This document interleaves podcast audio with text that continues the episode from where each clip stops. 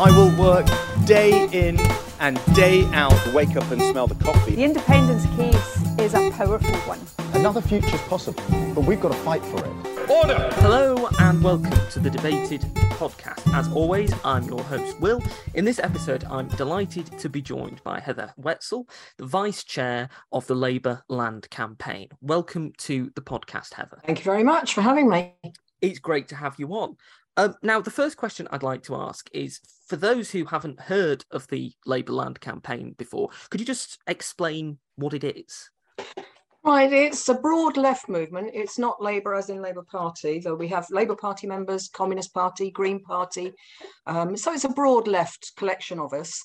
It was started in 1984, I think it was, by Dave Wetzel, um, who's advocated um, using land value as um, a form of reforming basic taxes, um, getting rid of bad taxes, distortive taxes, and replacing them with, with a land value tax.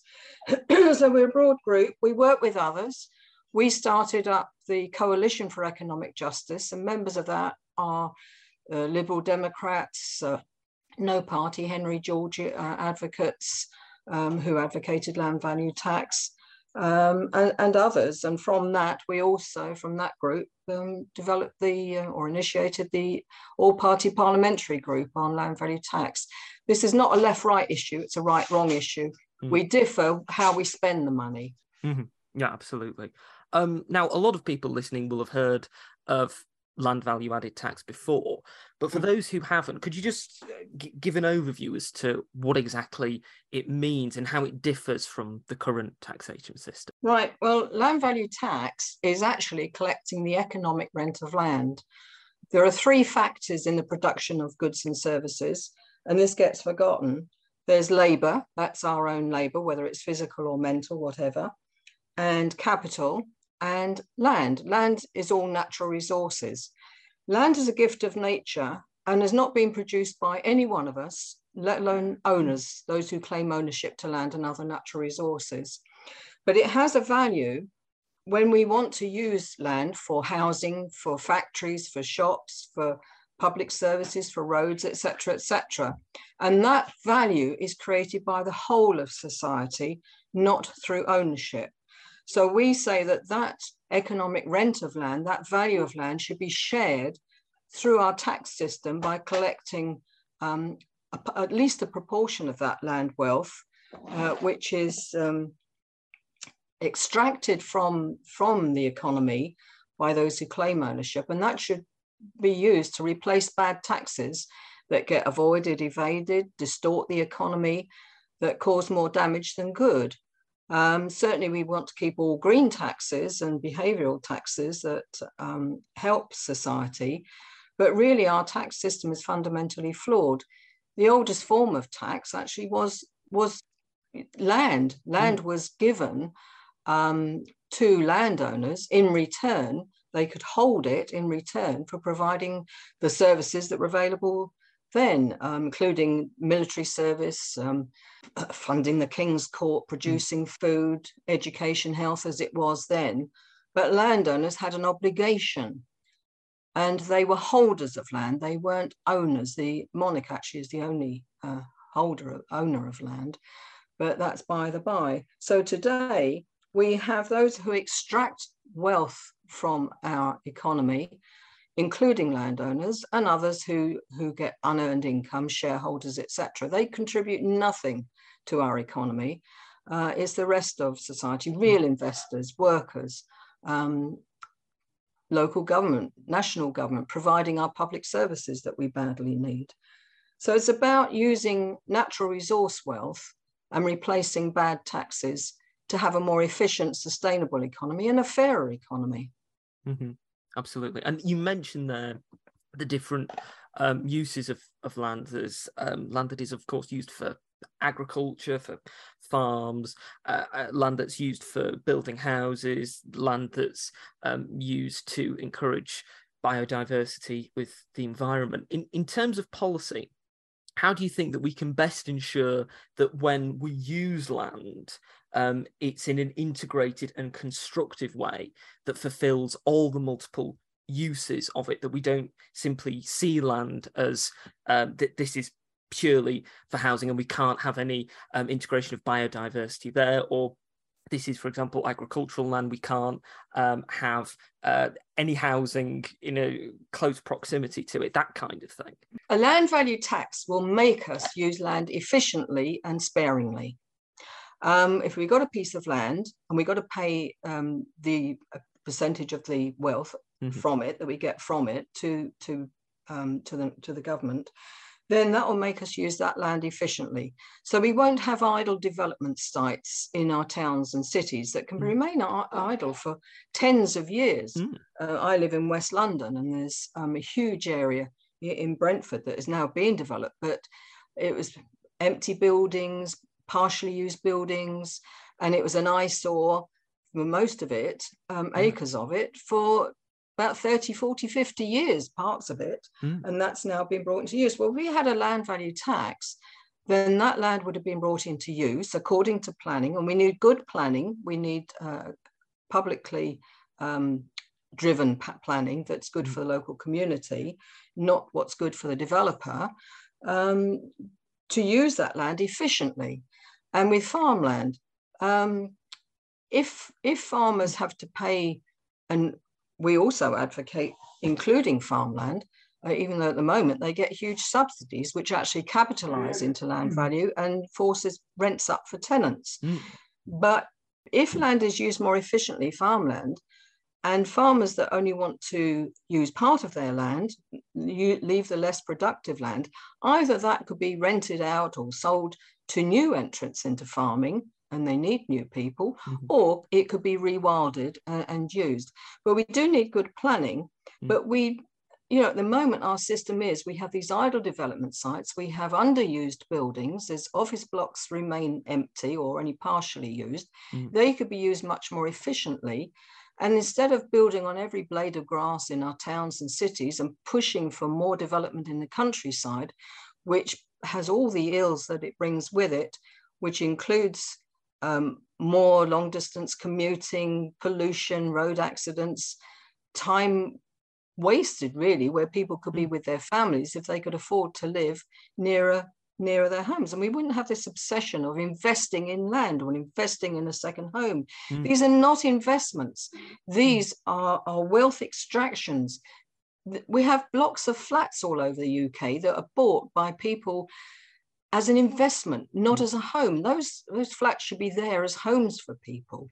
So by having a land value tax, we take out that demand uh, or that desire for speculating in land, and we would use land more efficiently, which would help us environmentally and all the other things that I've said, less long distance commuting and so on. And we'd have more money for for public services, for better rail links, for better public transport, more affordable, if not free public transport, and going to areas where people at the moment are deprived of public transport. Mm. So there's huge potential benefits economically, socially, and environmentally if we shifted our taxes off of earned incomes and onto the unearned incomes that those who claim ownership to our natural resources take. Mm-hmm, absolutely. And, and you mentioned um, the subsidies that um, farmers uh, receive. What? How much do you think people know about farming subsidies and, and the actual impact that they have on farming and, and farm production?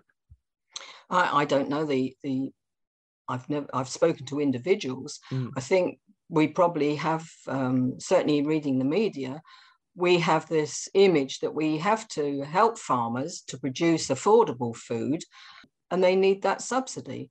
But there's a hmm. farmer in Scotland called Duncan Pickard, and he owns his own farm and he also rents from a retired farmer next door. Mm. And under the subsidy system, Duncan actually pays no rent for that farm next door that he that he um, hmm. rents. Hmm. He pays no money over, but that owner the neighbour, he collects the land, the farming subsidies. So hmm. that is Duncan's rent. We pay Duncan's rent. And Duncan argues that farming does not need subsidies, and he goes into it in different books and articles, mm. um, where farmers, he argues that farmers do not need subsidies. Um, it would encourage more efficient farming, get rid of the bad taxes that farmers have to, to pay as, as uh, employers, Um, but also, it would release land for new entrants and for rewilding uh, and and so on. Mm-hmm. So he argues that farmers do not need subsidies. Um, that's a myth. Yeah, yeah. In in you you mentioned um, second homes a moment ago, and that's obviously something that um, a, a, lot of people, particularly in rural communities, um, in in Yorkshire, for example, and, and, in Cornwall and in parts of Scotland and Wales, yeah. have have com- have complained quite a lot about. Mm. What why why do you think that we've seen um, this increase in second home ownership, and how best do you think um, we can tackle it and, and make it easier for, for people who live in these areas to actually own homes w- where they grew up? Do you think it's something that can be done better at a, a local level, or do you think it's something that the um, Westminster government has to to step into and, and, and act on? Right. Um, I'm a homeowner in, in West London. Our house is a very modest house. It's an end terrace of four, but it's worth something like £600,000. Now, when I die, that money will go to my kids. They'll have money, they can buy themselves something, or they can invest it in a second home mm. or, or other properties to rent out. And all that does is forces up the prices of properties to rent in those areas where they buy. We lived in Cornwall for five years and we mm. really saw it firsthand there. Having moved down from West London, we had much more money available to spend on a property we lived in that property, it wasn't a second home, mm. But we saw the struggle that people who work in local communities there, many of whom only have seasonal work or they work in farming or they work in, in fishing industry and they cannot afford to rent, let alone buy.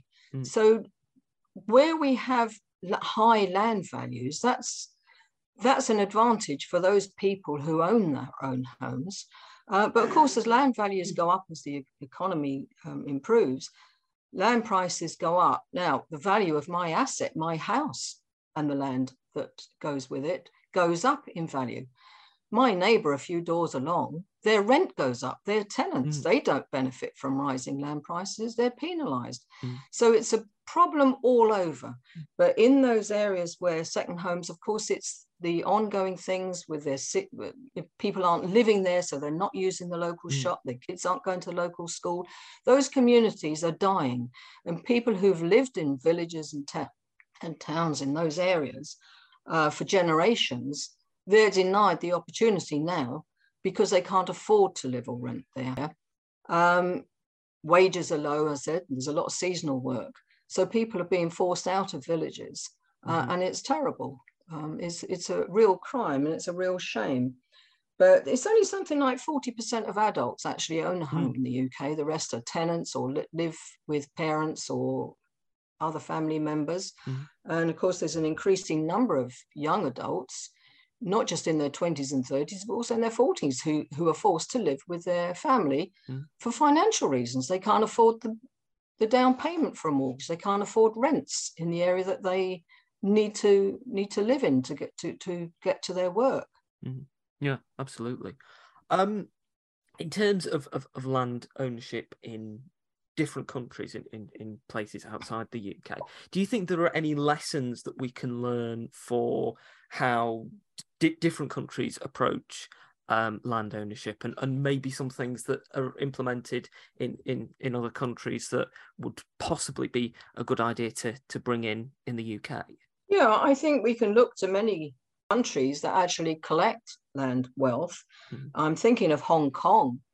Um, they have low taxes on, on earned incomes, but they collect land wealth uh, through their system because land is not owned uh, historically.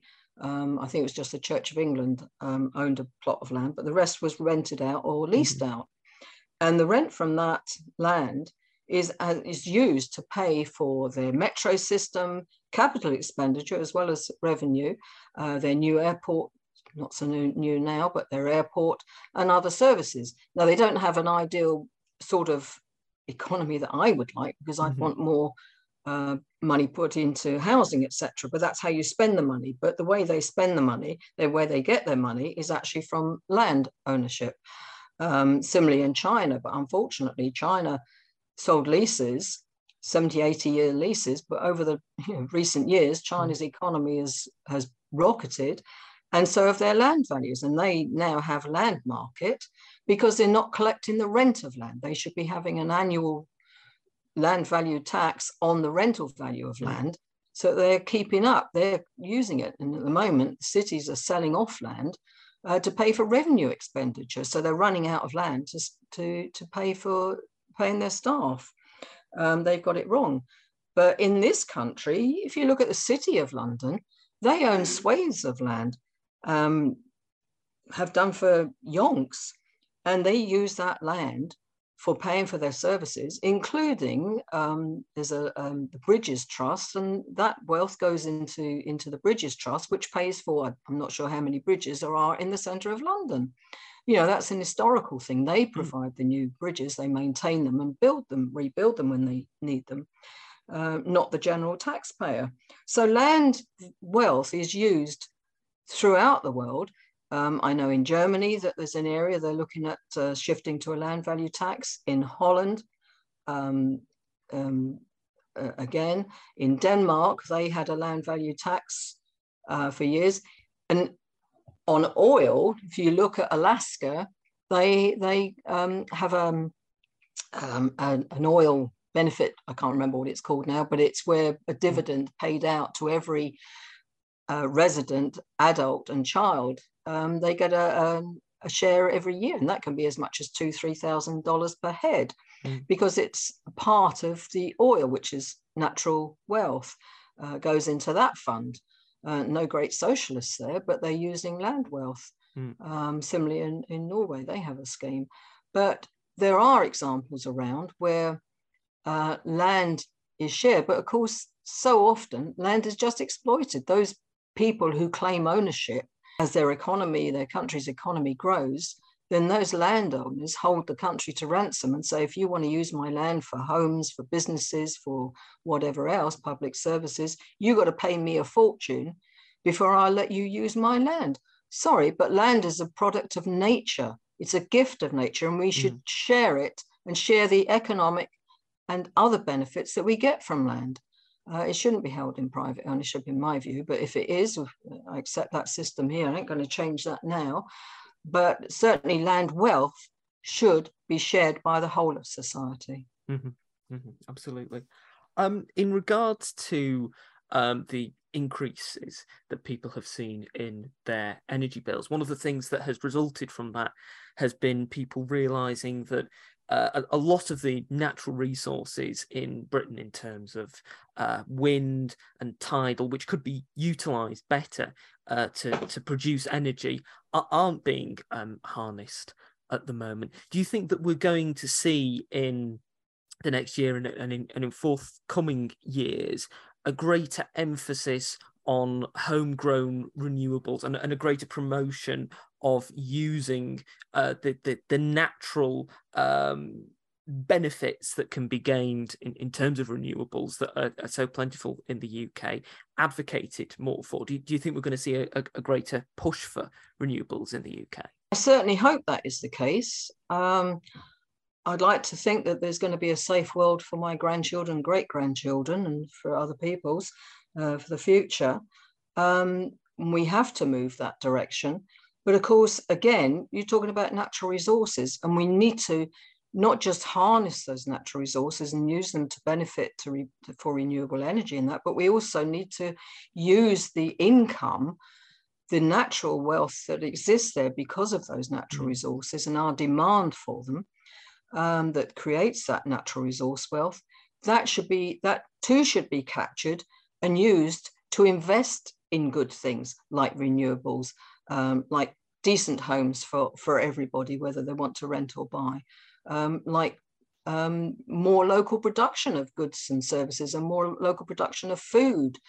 Um, I love it when I read about community nurseries where they're growing food um, on a shared basis or you know i think those those systems are wonderful but if we can reduce transporting food around the country in lorries, then there'll be tremendous benefits there. But it's about using our natural resources efficiently that benefit us all, both on the on the economic and social level, but also on the on on the environmental level, but also to use that natural resource wealth to benefit everybody and not to benefit those that claim ownership. When we see um, wind farms, I, I love seeing the windmills. I know mm. You, they're a bit like Marmite, aren't they? You love them or hate them, but I loved seeing them. Mm. And but I know that the owners of those of the farmland that rents out for those turbines, they're getting an enormous amount of money uh, because they say if you want to use my land, you've got to pay me a fortune. Well, that should not be. If it's wanted by the local community, then it should be shared by the local community, mm-hmm. and that that wealth should be shared by all. Mm-hmm. Absolutely. Um, I'm just thinking in terms of um, the the past and particularly um, the the past of the Labour Party. One of the interesting things um, about Keir Hardie is his relationship with um, Henry George and Henry George's ideas. Do you think that this is a part of um, Keir Hardie and a part of the Labour Party's past that has been somewhat overlooked? That that going back to the very um, beginnings of the Labour Party, there were clear uh, advocacies from from Keir and others for um, land to be used in a way that benefited um, the great mass of people. Oh, absolutely, yes. I mean, it was Labour Party policy uh, to collect land wealth, and it was um, actually there was an act implemented, but uh, before the war. Um, I'm not an expert on it. I need to talk to somebody else, but it was actually um, not implemented because they had the coalition uh, government and they mm. abolished it straight away.